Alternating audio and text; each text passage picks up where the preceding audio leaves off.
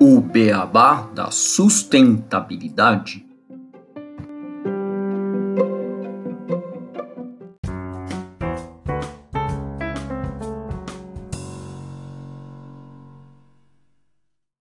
Bem-vindos ao podcast O Beabá da Sustentabilidade. Este é o episódio 34, Engolidor dos Sete Mares. Eu sou Gustavo Soares e junto com meu amigo Renato Gatti, nós estamos aqui para discutir mais um tema relacionado à sustentabilidade. Tudo bem, Renato?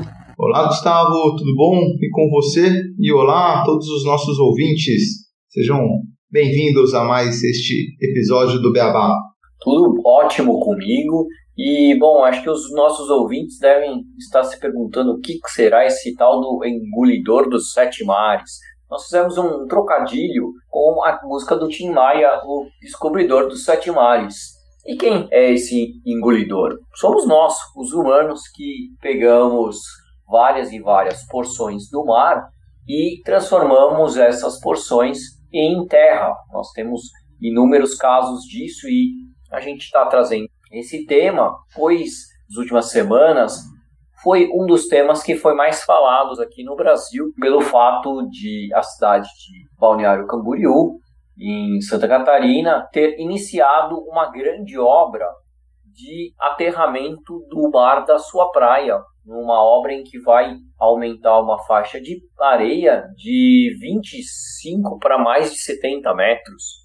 Não é isso, Renato? Isso mesmo, Gustavo. Então, essa notícia circulou aí, como você comentou, em vários meios de comunicação. Uma que destacou bastante para a gente aqui do Beabá foi a do Portal Terra, do dia 25 de agosto desse ano, de 2021, que salienta o fato de que foi iniciada a maior obra de alargamento da faixa de areia da América Latina. Então, uma obra muito grande que está acontecendo. Ela se iniciou no dia 22 de agosto deste ano para fazer a recuperação dessa faixa de areia da praia central da cidade de Balneário Camboriú, igual você mesmo comentou.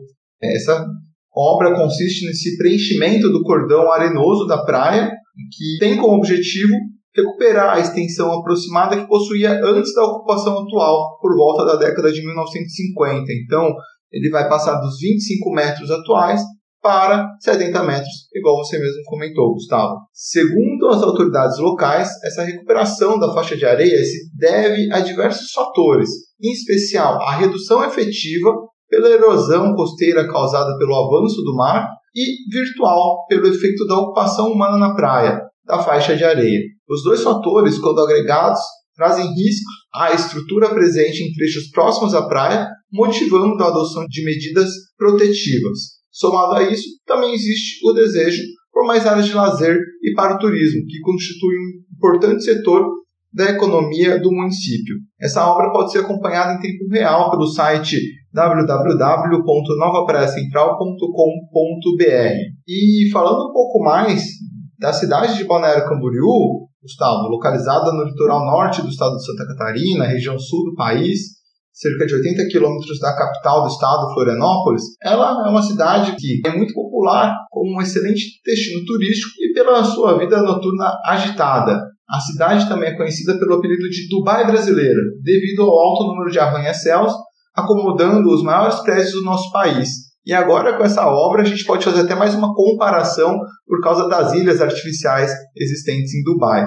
Há construções de todos os tamanhos e cores, estilos e alturas possíveis na cidade, e ela se ergueu de tal maneira que concentra hoje a maior densidade demográfica de Santa Catarina, com 2.337 habitantes por quilômetro quadrado, segundo o IBGE. Provavelmente isso não é na época de férias, hein? Que daí deve ser uma quantidade ainda maior. Naquela praia pequena chega a ficar com mais de um milhão de habitantes. Sim, isso é uma média estimada pelo IBGE, e essa expansão imobiliária, devido a esse alto fluxo de turistas, tem feito com que os banhistas tenham que conviver com um novo elemento na Praia Central que tem um lado bem sombrio. Balneário se impõe com essa ideia do casamento da praia como uma infraestrutura urbana completa e pela boa vida noturna. Mas ao chegar na orla, fica claro que esse casamento talvez tenha tido mais paixão e impulso do que sintonia. As sombras da parede de edifícios da faixa de areia deixaram as tardes da praia menos ensolaradas, e a vista para o mar da janela de casa divide espaço com blocos de concreto. E esse fator é o que está justificando também, é um dos grandes motivos dessa extensão da faixa litorânea que a gente vai discutir aqui, Gustavo. Bom, exatamente. E antes da gente falar mais sobre a obra em si, essa obra e qual que é o seu vínculo com a sustentabilidade, vou explicar aqui um pouco como que é o processo de aterramento de uma praia e o histórico em relação a essa técnica.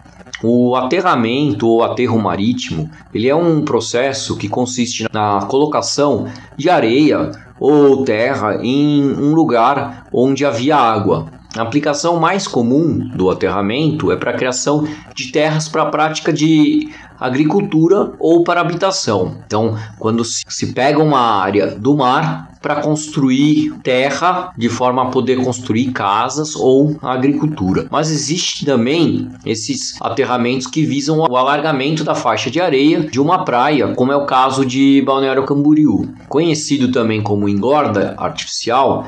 Esse tipo de aterro ele é feito com areia de mesmo tamanho, densidade e granulometria do material original da praia. Na maior parte das vezes, a intervenção ela é associada a outras obras de proteção costeira, como a construção de espigões marítimos, quebra-mares e moles, que são utilizados para aumentar o tempo de retenção dos sedimentos na areia, prolongando o tempo de reposição e levando a manter a faixa de praia. Esse aterro, teoricamente, poderia ser usado para todas as praias com processo erosivo, que além de atuar contra a erosão, se aproveitariam do alargamento da faixa de areia. Mas esse tipo de obra tem um alto custo e incertezas quanto à durabilidade da intervenção. Por isso, existem outras técnicas usadas para conter a erosão costeira. Uma delas é o uso de contenção com dissipadores de energia, os chamados bagwall, que são basicamente a utilização de formas geotêxteis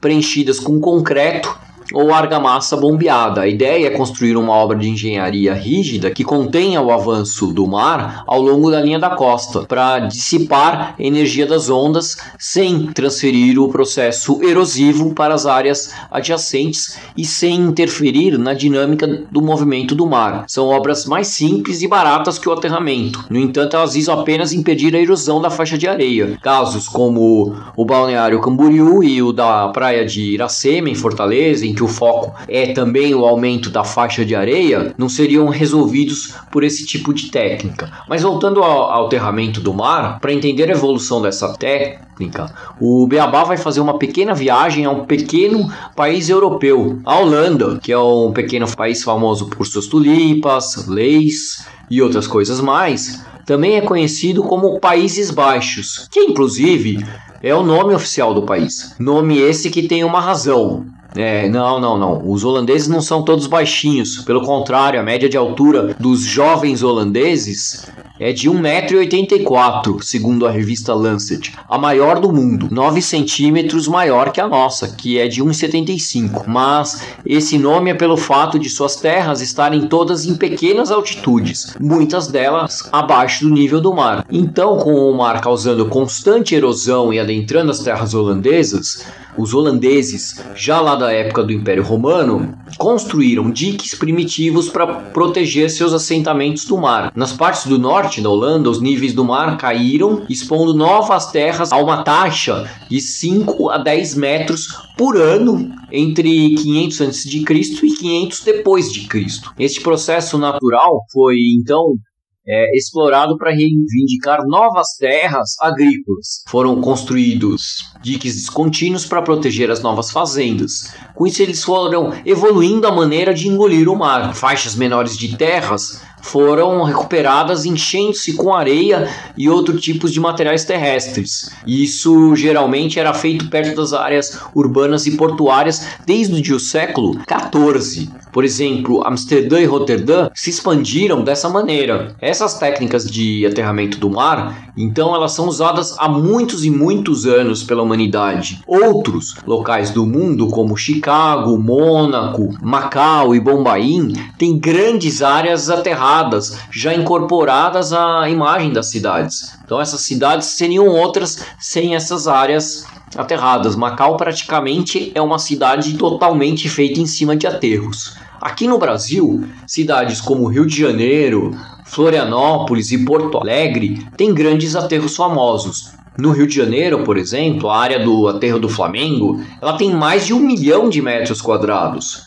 Para sua criação foram usadas rochas do Morro de Santo Antônio, no centro do Rio, que foi praticamente aniquilado para a criação desse aterro. Tiveram outros morros também do centro do Rio que doaram a sua altura para o aterro. Isso foi lá nos anos 50 e a minha mãe que morava na região na época e era criança, ela ficou impressionada que o mar que era próximo da casa dela foi ficando cada vez mais longe e o tamanho da obra. Ela sempre conta essa história aqui em casa. Bom, naquela época ainda não existia o conceito de sustentabilidade e a máxima do progresso era o direcionamento único das grandes obras. Passados é, quase 70 anos, como é que estão as coisas? Como é que está sendo feito isso em Balneário Camboriú, Renato? Bom, Gustavo, com um custo de 66,8 milhões de reais, a realização da obra conta com uma draga. Uma draga, para explicar para os nossos ouvintes, é uma embarcação ou estrutura flutuante destinada a retirar areia, lama ou lodo do fundo do mar de rios e canais. Essa draga, ela, o nome dela é Galilei Galileu, então ela está fazendo esse processo de retirar a areia de um determinado local no fundo do mar e transferir para a costa através de enormes tubulações de aço. Esse processo, que apesar de parecer simples, envolve muita engenharia e ele é concluído com máquinas que realizam um aterramento da areia no litoral, fazendo com que ela se fixe na nova localização. Pensando nos impactos ambientais e indicações deles, durante o procedimento dessa obra, entre os engenheiros e operadores, existe uma equipe de biólogos que trabalha embarcado na draga, acompanhando os impactos, em especial na fauna marinha. Quando a equipe avista um animal marinho, por exemplo, essa draga para de funcionar, desliga os motores até que o animal passe. Uma excelente iniciativa, mas uma obra desse tamanho, ela tem outros impactos a não ser dos animais que estão nadando ali na localização? Qual seria a sustentabilidade? Como está sendo acompanhado esse processo, Gustavo? Bom, como sempre falamos, a sustentabilidade é algo amplo e complexo, e alterar um ambiente natural dessa maneira possui muitos impactos. Sim, qualquer alteração mínima em um ecossistema tem que ser acompanhada de perto, e precauções precisam ser tomadas para evitar que os impactos causados sejam danosos à fauna e à flora local. Como as diversas conchas que apareceram no litoral após o início da obra. Uma equipe analisou esses itens para saber se os animais que normalmente ocupavam as conchas estavam lá ou não. Bom, mas segundo a secretária do Meio Ambiente da cidade de Balneário Camboriú, esse material foi retirado de uma camada no fundo do mar onde os animais já não estão mais. Portanto, não houve impacto aos moluscos e outros animais que moram nestas conchas fatores precisam ser considerados para se reduzir ao máximo os impactos negativos da obra. O tamanho do grão de areia depositado deve ser igual ou maior ao da praia. Caso contrário, será levado pelas ondas e também deve-se prestar atenção para a qualidade da areia que é usada em projetos desse tipo, pois pode ser um fator de contaminação das pessoas no pós-obra, por exemplo. Isso, Gustavo. E conforme a secretária do Meio Ambiente, a Maria Luísa Lenzi, que você comentou, todos esses impactos foram medidos e analisados pelo Instituto de Meio Ambiente durante o processo de licenciamento da obra. Uma equipe multidisciplinar com 50 profissionais de 14 áreas foi contratada para fazer o levantamento dos impactos ambientais, estudo necessário para obtenção de licenças. Os principais, segundo a secretária, devem ocorrer durante as obras, em decorrência de perturbações das pessoas, com barulho, movimentação de máquina, limitação do uso da praia e aos seres vivos marinhos, especialmente na jazida do fundo do mar, a jazida de areia que está sendo retirada esse material. Assim, o estudo de impacto ambiental do projeto aponta os seguintes impactos possíveis durante a instalação. Vamos só saber aqui, Gustavo, o que está apontando esse estudo? Então, existe uma possibilidade de redução da abundância e diversidade da macrofauna bentônica. O que, que são os bentos? Não, não estamos falando do Chico Bento, ouvintes. Não falando do Papa, então? Também não é do Papa, mas sim de organismos que vivem no fundo do mar. Alguns são fixos, como as algas macroscópicas, as esponjas do mar, ostras, cracas e anêmonas, e outros se locomovem pelo fundo no substrato marinho, como estrela do mar, caranguejo, siris e caramujos. Esse seria o impacto negativo da obra.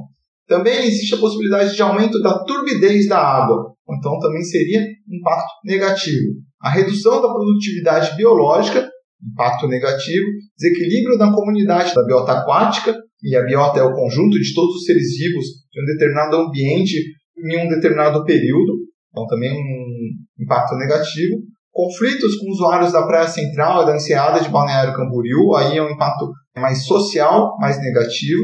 Existe a possibilidade de proliferação de microalgas tóxicas, também impacto negativo.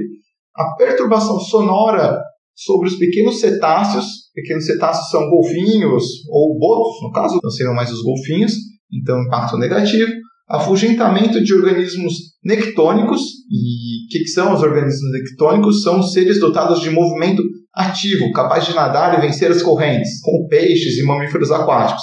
Então, também impacto negativo.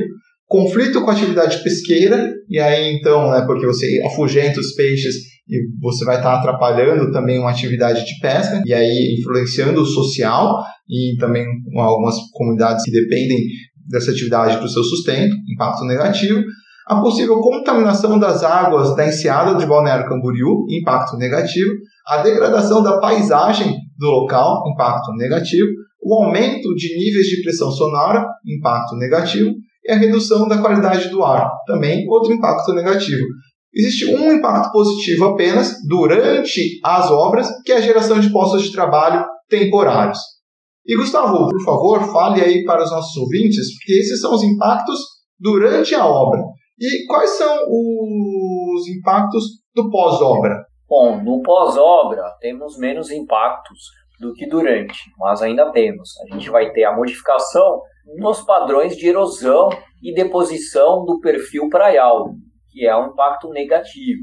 Mas a gente vai ter a restauração do habitat praial como impacto positivo melhoria das condições de lazer para usuários da praia vai ser um impacto positivo.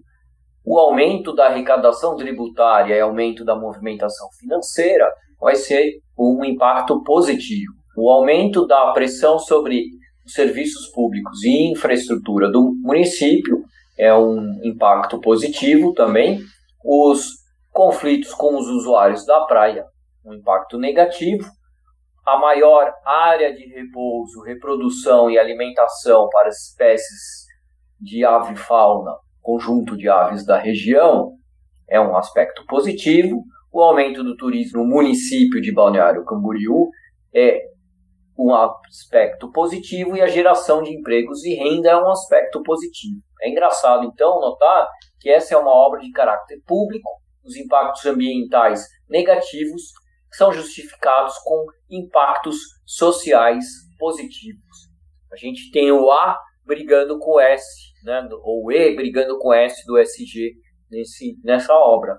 Muito, Gustavo, porque você vê, durante a obra, assim, os ciscos de modificação, de alteração do bioma, né, que são as questões naturais, são vários. E eles estão falando que vai trazer benefícios, só que são benefícios, igual você comentou, de lazer, benefícios econômicos, mas não tem nenhum benefício ali voltado, tirando da alimentação de aves, que esteja focado na natureza. Então, talvez você destrua todo um ecossistema que é muito importante, igual a gente sempre falou. Isso pode impactar no longo prazo também essas atividades sociais e a obra foi liberada. Então, como que foi feito esse licenciamento? Por mais que tenha sido difícil, demorado, pelo que trouxeram os políticos, é estranho, assim, essa liberação, porque você tem um benefício que talvez não seja tão bem visto assim.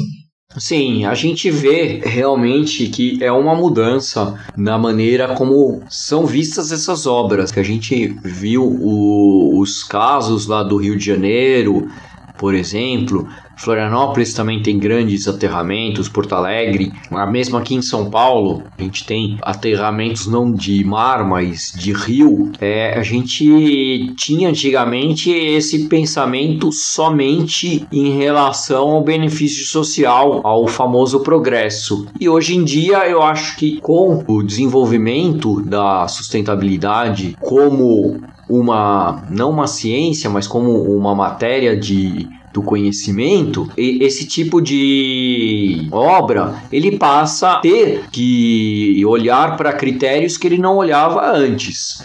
Né, e tentar criar compensações para o lado ambiental de forma a não ter somente benefícios para o lado social. Realmente é complicado para uma cidade que vive focada no turismo ter uma praia que não tem sol. Bom, a gente pode falar, ah, então a, a solução mais óbvia é vamos diminuir os prédios da orla ou vamos aumentar a orla. É, precisaria realmente ter jogado isso numa balança num primeiro momento ou mesmo ver se realmente vale a pena eles continuarem dando licenças para prédios gigantescos. Isso, Gustavo. E essa especulação imobiliária ela não parou. Se tivesse sido uma coisa assim, ah, a gente cresceu o setor imobiliário até os anos 2000 e tivesse parado, a gente poderia pensar, então vamos fazer algumas iniciativas de tentar resolver os problemas gerados. Mas ele continua, continua crescendo, continuam obras ali na costa, próximo à praia, e a gente vê então que existe um interesse financeiro gigante de exploração do turismo da cidade.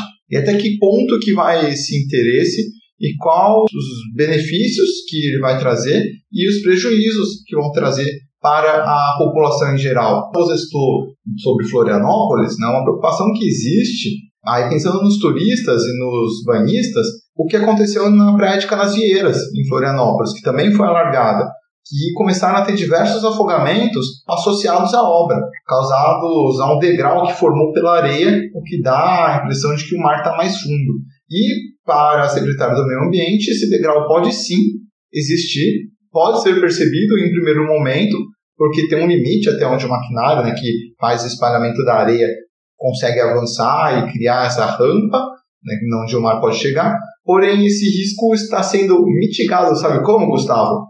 Com o fator sorte. Segundo a secretária, eles estão torcendo para que, assim que acabar a obra, aconteça uma ressaca bem grande para que o mar se encarregue de dar os toques finais e espalhar a areia e diminuir esse degrau.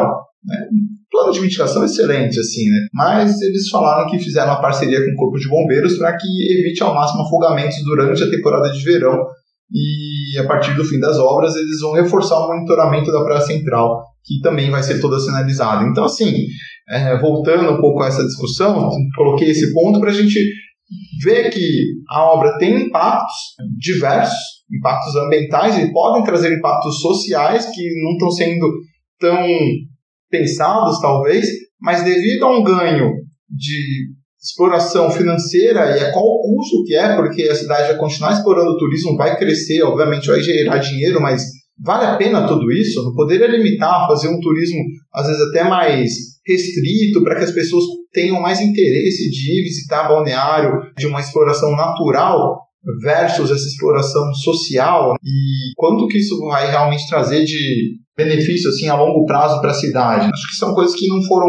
muito pensadas e que, igual você comentou, né, teriam outras alternativas para a gente pensar em mitigar essa sombra e os impactos que eles alegaram existir para a realização da obra. Exato, eu acho que o grande fator de importância é a gente pensar que as nossas cidades, e aí não é só Balneário Camboriú, mas a gente tem esse tipo de coisa acontecendo em grande parte do país, elas não são pensadas de forma sustentável, elas são pensadas muito mais de forma a lidar e, e com os desígnios né, e as necessidades relacionadas ao setor imobiliário e à especulação imobiliária em si. Porque no Brasil existe muito isso, como aconteceu nessa cidade, de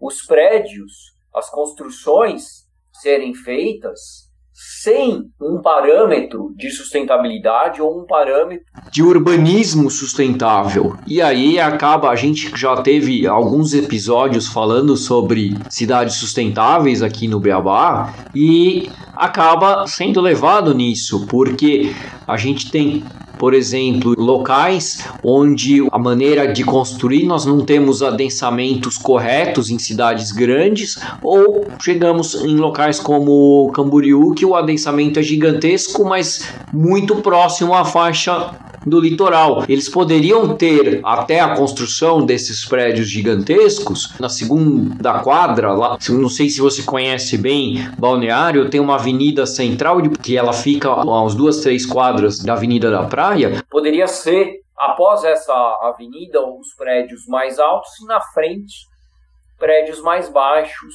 que não teriam problema em relação ao sol e, e, mesmo a gerar corredores de vento e todos os outros problemas que são gerados pelo fato de você ter grandes prédios.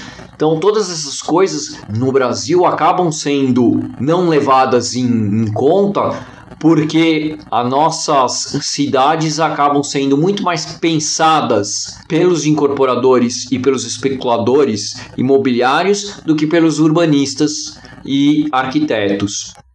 Isso, então a gente vê, né, Gustavo, que foge do que a gente tem falado aqui no Beabá, porque é um desenvolvimento, mas não um desenvolvimento sustentável dessas cidades, dessas construções. E esse que é o perigo. Esse é o perigo em todo o nosso desenvolvimento, porque a gente entende que sim, é necessário a gente manter a economia rodando, é necessário a gente manter a nossa sociedade, porém a gente tem que pensar em todos os impactos e não o lucro acima de qualquer coisa, não uma especulação imobiliária que vai ditando as regras do desenvolvimento de uma cidade ou o capital que gira em torno de um produto que vai falar se você tem que produzir ele infinitamente até que não tenha mais o que fazer depois, porque o dinheiro não vai resolver todos os problemas. Chega um momento que as coisas realmente vão estourar e as gerações futuras vão sofrer com isso, talvez até as gerações presentes. Né? E aí não segue o conceito de desenvolvimento sustentável. E voltando aqui para os impactos listados nessa construção dessa obra, foram estabelecidas medidas para prevenir, mitigar, monitorar, compensar eles né, durante a obra ou potencializar os efeitos positivos. Existe um plano com 21 programas para execução previsto no Plano Básico Ambiental, que foi aprovado pelo Instituto de Meio Ambiente de Santa Catarina para obtenção dessa licença ambiental de instalação, que vão ser executados ao longo de 36 meses Recomendo ao ouvinte que busque no site que a gente citou no início, tem todos esses planos, não vou ficar citando um a um aqui, porque são muitas coisas, mas enfim, eles ditam ali desde mitigação de resíduos, é, programas de educação, monitoramento de sedimentos, enfim, mas tem dois que chamam a atenção que são obrigatórios de se ter, que são o programa de ação emergencial, que descreve procedimentos de resposta a situações emergenciais, que eventualmente possam vir a ocorrer, e o de emergência individual, que é similar ao anterior, mas voltado para procedimentos de resposta a um eventual incidente, como poluição por óleo, por exemplo. Ou seja, existem sim muitos impactos nessa obra, muitos. É um risco que a gente corre quando a gente altera tanto o meio ambiente, igual a gente citou aqui nesse episódio, sempre cita nos episódios do Beabá, porque a gente vive num planeta em equilíbrio e alterar esse equilíbrio é algo que coloca a nossa sociedade em risco também, pensando no longo prazo, pensando no futuro. E aí, quando a gente vê, igual a gente estava citando aqui, essa especulação, o dinheiro conduzindo isso, levando a gente a correr tanto risco, a pergunta que fica é: vale a pena? Bom, eu acho que com isso a gente pode ir para a nossa curiosidade e ver uma bela lição que a natureza pode dar para a gente nesse sentido.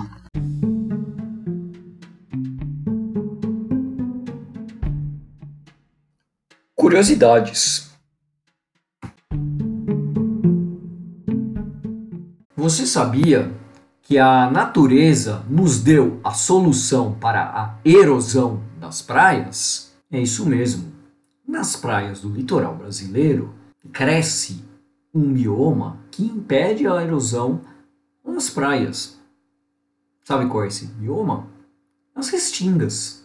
As restingas, elas apresentam um complexo de raízes e filamentos que acaba mantendo a areia da praia na praia, impedindo que os ventos mais fortes levem essa areia para o interior.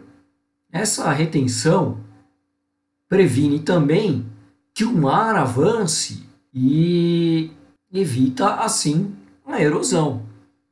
Viu que legal? Como sempre, a natureza tem a solução. Precisamos preservar nossas restingas e, quem sabe, criar um design usando da biomimética para reprisar esse efeito das restingas em nossas praias, fazendo isso em locais onde, infelizmente, elas não podem ser recuperadas, como o exemplo que a gente trouxe de Balneário Camboriú, onde os prédios e a Avenida da Praia já estão coladas na praia, impedindo que haja uma área coberta pela restinga. Bom, interessante, não? Biomimética, natureza, também evitando a erosão. Muito interessante, Gustavo, a gente saber como essas restingas protegem o nosso litoral, protegem as nossas praias e podem ser exploradas de uma forma sustentável para trazer um turismo que valorize esses locais e seja utilizado de uma forma a buscar um desenvolvimento sustentável. Balneário poderia se inspirar e preservar talvez seus locais de uma forma mais adequada. Bom, e, e, fechando o episódio, eu citaria lá a música que deu origem ao nome do episódio, que é o Descobridor dos Sete Mares, onde ele fala: Pois bem, cheguei quero ficar bem à vontade. Na verdade, eu sou assim, descobridor dos sete mares, navegar eu quero. A gente falou sobre o engolidor dos sete mares, que deveria trocar o navegar eu quero por enlargar eu quero. E a gente pode mudar isso para ser o protetor dos sete mares, que vai falar proteger eu quero. Muito bom, Gustavo. E falando da música, só para finalizar, ele comenta que uma luz azul me guia, é que uma luz azul nos guia, uma luz verde da sustentabilidade no caminho certo desse desenvolvimento sustentável sempre. Bom, queria agradecer aqui os nossos ouvintes a este episódio e teremos uma surpresa no nosso próximo episódio, o episódio de número 35, um ano de Beabá, Gustavo. Um ano já, hein? Como passa rápido o tempo nesse mundo moderno, pandêmico e sustentável. Um ano teremos um episódio bem legal para você, ouvinte. Continue acompanhando, não perca o próximo, que com certeza vai ter um conteúdo sensacional. E continuem aí apoiando o nosso podcast, compartilhando. Muito obrigado e até o próximo episódio de O Beabá da Sustentabilidade. Até o próximo episódio e agora eu deixo vocês relaxando com os sete mares.